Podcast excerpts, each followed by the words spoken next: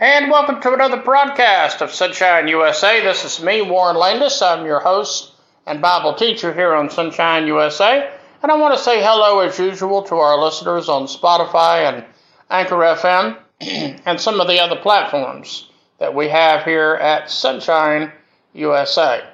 Um, I tell you, things are probably getting busy around your house. This is, after all, here in the United States, this is the week of Thanksgiving.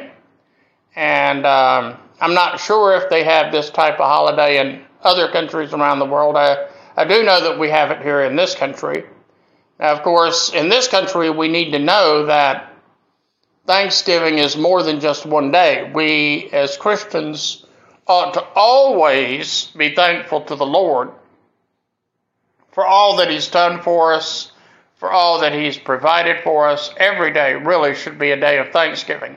But, you know, in, in this country, it is a time where families get together. There's a lot of traveling and uh, a lot of cooking going on, a lot of eating going on. Uh, but I, I just hope that, in spite of all the festivities, not to mention the football games and everything else, that we will remember to truly give God thanks for what we have. And most of all, we want to thank God for the salvation that He provides for us.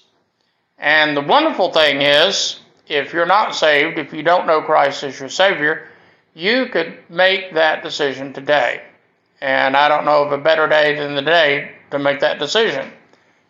To admit that you're a sinner and ask Christ to come into your heart and forgive you. It was the Sunday before Thanksgiving 1969 that I got saved.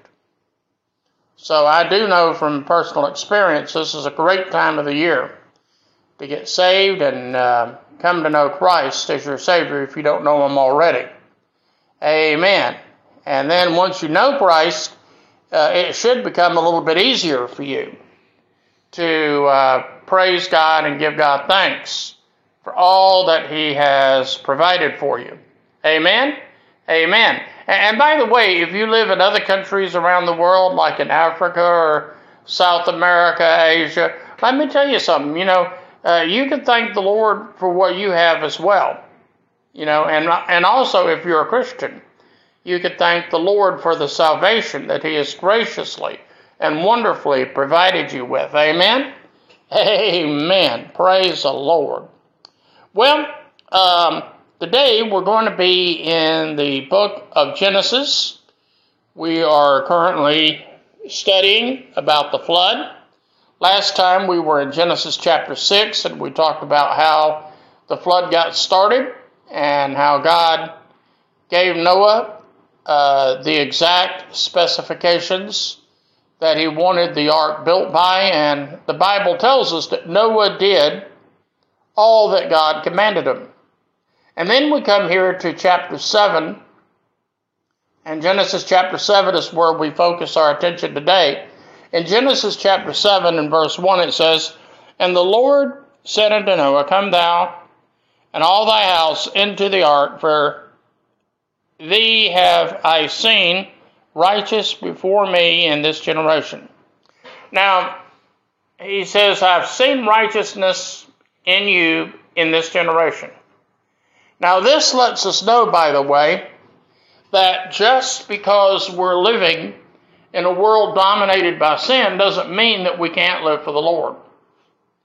Uh, I know when we watch the news, for example, on television, it's very easy to say, you know, I can't believe this world is such a sinful place. I mean, think about it. I mean, we have all kinds of murders being committed, all kinds of crime being committed. You know, if it wasn't for sin, you wouldn't have a newscast when you think about it. I mean, because the news talks about political corruption and crime and violence and things like that. And yet, no matter how sinful this old world gets, you and I can be faithful to God. You and I can be faithful to the Lord in spite of how sinful this old world gets. Um, I remember back years ago, I was riding on an Amtrak train headed from Greenville, South Carolina to New Orleans Theological Seminary. And as that train rolled into New Orleans, I remember looking out the window at some of the sights I saw in New Orleans from the train. And I couldn't help but realize this is a city, New Orleans, that a lot of people today even refer to as Sin City, USA. In fact, nowadays I think New Orleans and Las Vegas compete for the title Sin City, USA. And so um, um, I remember looking out my window and I began realizing that as a Christian, I was coming to New Orleans Baptist Theological Seminary in New Orleans. And as a Christian, I knew that I needed to let my light shine in some way while I was in New Orleans because I knew that even though I was studying for the ministry, that didn't mean I couldn't be engaged in ministry while in New Orleans. and so um, I determined right there I was going to be a difference maker for God in New Orleans. And literally within two or three days of arriving in New Orleans, an opportunity opened up for me to be an announcer at a Christian radio station on campus. It was a campus radio station, but we did reach out beyond the campus. We had about 250 watts of power. And so we pretty much covered the New Orleans campus as well as some areas outside of the campus in other parts of New Orleans. Now, once the signal left New Orleans, the, signal kind of scattered a little bit. So you could hear us in some parts of New Orleans and not hear us at all in other parts of New Orleans. But nonetheless, this was an opportunity for me to be a witness for New Orleans in Sin City, USA. And it, it's very interesting that my work in radio then started whetting my appetite for media ministry in general. And of course, me not knowing then that this would eventually lead years later, in fact, decades later, this would actually lead me to start this ministry called Sonshine USA, which is on the air now primarily as an internet radio ministry. And of course, uh, uh, through this internet radio ministry, I'm able to preach the gospel and teach the Bible in all the countries around the world. In fact, I'm able to preach the gospel on the internet in some countries where either missionaries would not be allowed or it would be considerably dangerous to send missionaries into those countries. And so I'm able to preach and proclaim the gospel of Jesus Christ to a lost and dying world through this medium called the internet. But now my appetite for the media ministry began back in 1983 when I started as a radio announcer at WBSN Radio in New Orleans. After graduating from the seminary, I went on to become announcer at another Christian radio station, uh, WSHO. And between working at those two Christian radio stations in New Orleans, both of which are still on the air today, by the way, and still doing a great job for the Lord, I truly had my appetite whetted for media ministry which is my primary ministry today. I knew that God wanted me to be a witness for Him in New Orleans. Now, of course, I did other things too. I participated in a street ministry that we had in New Orleans. We had a group of seminary students every Friday night. We would go out into the French Quarter and we would pass out tracts and talk to people one on one about Jesus.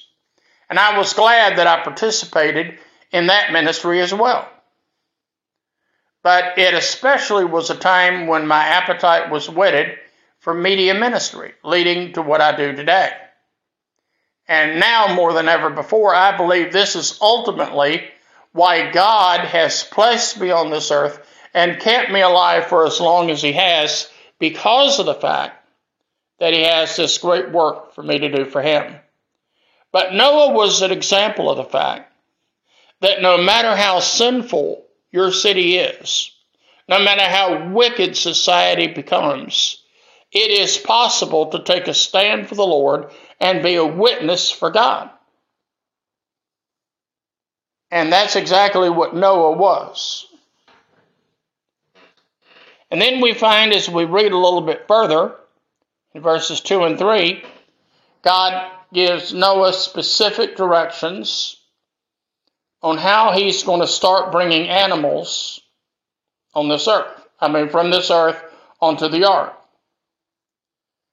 And then we see in verse 4 where God says, And yet seven days I will cause it to rain upon the earth 40 days and 40 nights, and every living substance that I have made I will destroy from all the face of the earth. Verse 5 And Noah did all that God, that the Lord God commanded him. Now, notice here that God says, Yet seven days, and I will cause it to start raining upon the earth. Now, once again, it seems that back in those days, Noah didn't know what rain was because water back in those days came up from the ground. And so Noah wasn't 100% sure what rain was, but he knew it was so terrible that it was going to cause a flood that would cover the face of the whole earth and uh, be wiped out. The whole earth would be wiped out. And indeed it was. And the Bible tells us here that God saw that Noah did everything that God told Noah to do. And that's very important for God to be able to say that about us as well. You may not be the smartest person in your town. You may not be the smartest person in your school.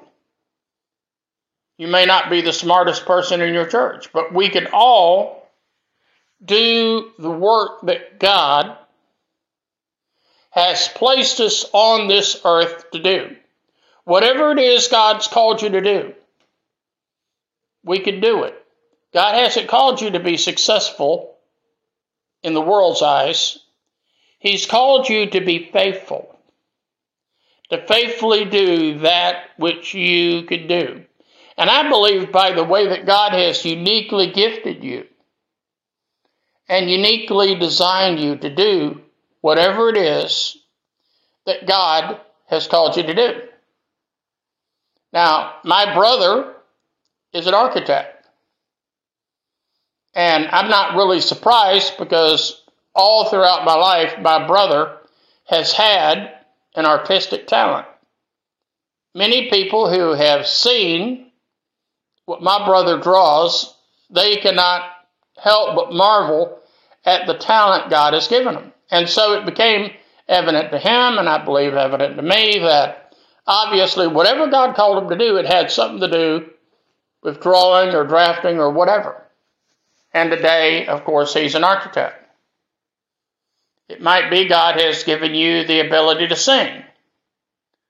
Now, maybe God just wants you to do solos in your church, or maybe sing in a trio or a quartet. Maybe he wants you to play an instrument at your church.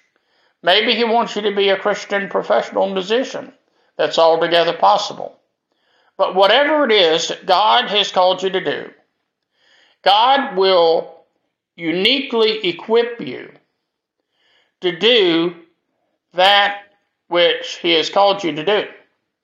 Now, I want us to think for a moment about the fact that Noah had 120 years to build this ark. And um, no doubt, people living where Noah lived, uh, they probably made fun of Noah. Building this great big old ship right in the middle of a desert. Nowhere near a body of water. It did not make sense. You know, sometimes God calls people to do things that to others makes no sense at all. But you know it makes plenty of sense to do the work that God has called you to do. I'm sure a lot of people ridiculed Noah and made fun of Noah building that ark. And it's even possible Noah hired some of them to help him build the ark. That's altogether possible. But even those that helped Noah build the ark, they still ridiculed him and mocked him because they did not believe that what Noah said was going to happen was going to happen. And in one sense of the word, why should they? It had never rained before. God had never sent a flood to destroy the earth before. Why would he do it now? But even though there was a lot of things even Noah didn't understand, Noah faithfully did the work that God called him to do. And he did it. And he did it for 120 years. Now, bearing in mind, he did a lot of preaching in that 120 years also, trying to encourage the people to repent and come to the Lord and come aboard the ark. And the people would not listen. And in the end, Noah had no converts outside of his own family. Now, in a way, that was very astonishing. Now, the reason that was astonishing is the fact that when you think about it, it's probably harder to reach members of your own family for the Lord than anybody else. You know why? Because you know what? They know you the best. They not only know the good stuff about you, but guess what? They know a lot of the bad stuff about you as well. And because of that, it is very hard for them to um, to follow what you're saying about the Lord. Because all they see is the bad stuff that you do. And they don't realize, because they're not a Christian maybe, they don't realize that in reality, um, you know, even though we're saved, we're not perfect. We're not flawless. We're not without sin. And so, um, as a result, we find that um, um, our family can be hardest of all to reach. Um, on one of the other uh, platforms that we utilize. I am uh, teaching through the New Testament. We're talking about the parables of Jesus. We're talking about the life and times of Jesus. And Jesus makes the statement He says, A prophet is never received in his own country. Once again, I think it's because people that we live among, they know us the best. They know us when we're at our best, but they also know us when we're at our worst. So they could be much harder to reach. But in the case of Noah, he at least reached his own family, his wife, his sons, and their wives. And we see that they came aboard the ark. Now let's look in verse number 16. It says, And they went in, went in male and female of flesh, as God had commanded him, and the Lord shut them in. That's verse 16. And the Lord shut them in. Now, I have found one thing to be true in my ministry. Very important thing uh, when God closes a door, no man can open it. And furthermore, when God opens the door, no man can close it. I've learned that much on my own in my own ministry. And that is so true. It really is. It is so true. Now, um, as we read further, going into verse 17. And the flood was 40 days upon the earth, And the waters increased and bare up the ark, and it was lifted above the earth. So here we have the flood, it's come. The rain has already started. And now the flood waters have picked up the ark, and now the ark is literally floating on the water. And I think you're going to find that it floated on the water for a considerable length of time. It says in verse 18, And the waters prevailed and were increased greatly upon the earth, and the ark went upon the face of the waters. And the waters prevailed exceedingly upon the earth, and all the high hills that were under the whole heaven were covered. Fifteen cubits upward did the waters prevail, and the mountains were covered. And all the flesh died that moved upon the earth, both fowl and cattle and beasts, and of every creeping thing that creepeth upon the earth, and every man. All in whose nostrils were was the breath of life of all that was in the dry land died. And so what we see here is that the whole earth was covered. Now, by the way, I will make a note of the fact that I believe this was indeed and in fact a global flood. Uh, one of the questions I get asked from time to time whenever I talk about Noah and the flood, people will ask me, Warren, do you think this was uh, a local flood or do you think it was a worldwide flood? Or maybe it was a regional flood? No, I believe this was a worldwide flood. And as you travel to different places around the world, even to this day, you can see evidence that at one time the whole earth was underwater. Think about it. Where you live right now, where you live right now, at one time, it was underwater. The whole earth was.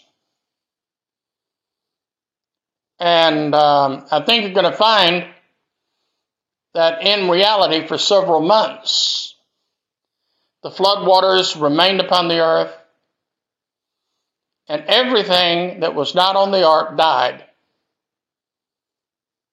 I mean, um, I saw a children's Bible story book one time.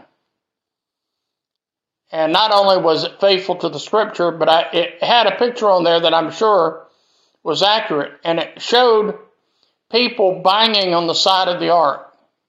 They were treading water outside the ark and banging on the side of the ark trying to get in. But they could not get in because God had already shut the door. You know, the sad truth is there are many people today who know they need to get saved. They know they need to get right with God.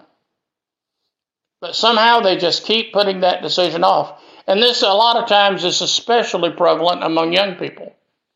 Young people say, Well, you know, I know I need to get saved. I know I need to get right with God, but, you know, I got just one more party I want to go to. I, I got one more batch of drugs I want to use. And one of these days, when I'm too old to sin anymore, guess what? I'll get saved then. Well, you see, the, the only flaw, well, there's actually many flaws in that kind of thinking. One of the biggest flaws in that kind of thinking is we don't know when our time to die is going to come. It could come today, it could come tomorrow, the next day, it might even be several years from now. We don't know. You don't know. And so if you keep telling yourself, one of these days, I'm going to get saved, one of these days, I'm going to get right with God, you don't realize that one of these days, it's going to be entirely too late. One of these days, God is going to shut that door. And once that door is shut, no man can open it.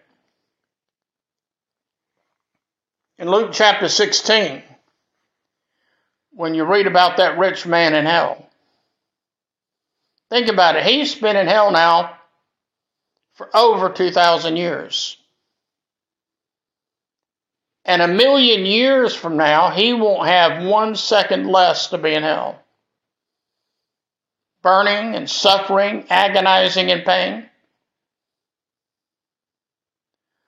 I'm one of these preachers today. I'm not afraid to talk about hell. What I'm afraid of is we don't have enough churches today talking about hell.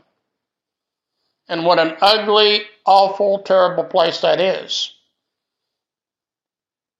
You may not realize Jesus preached more about hell than he did heaven. One of the reasons I believe he did that because he knows how horrible hell is and how final hell is.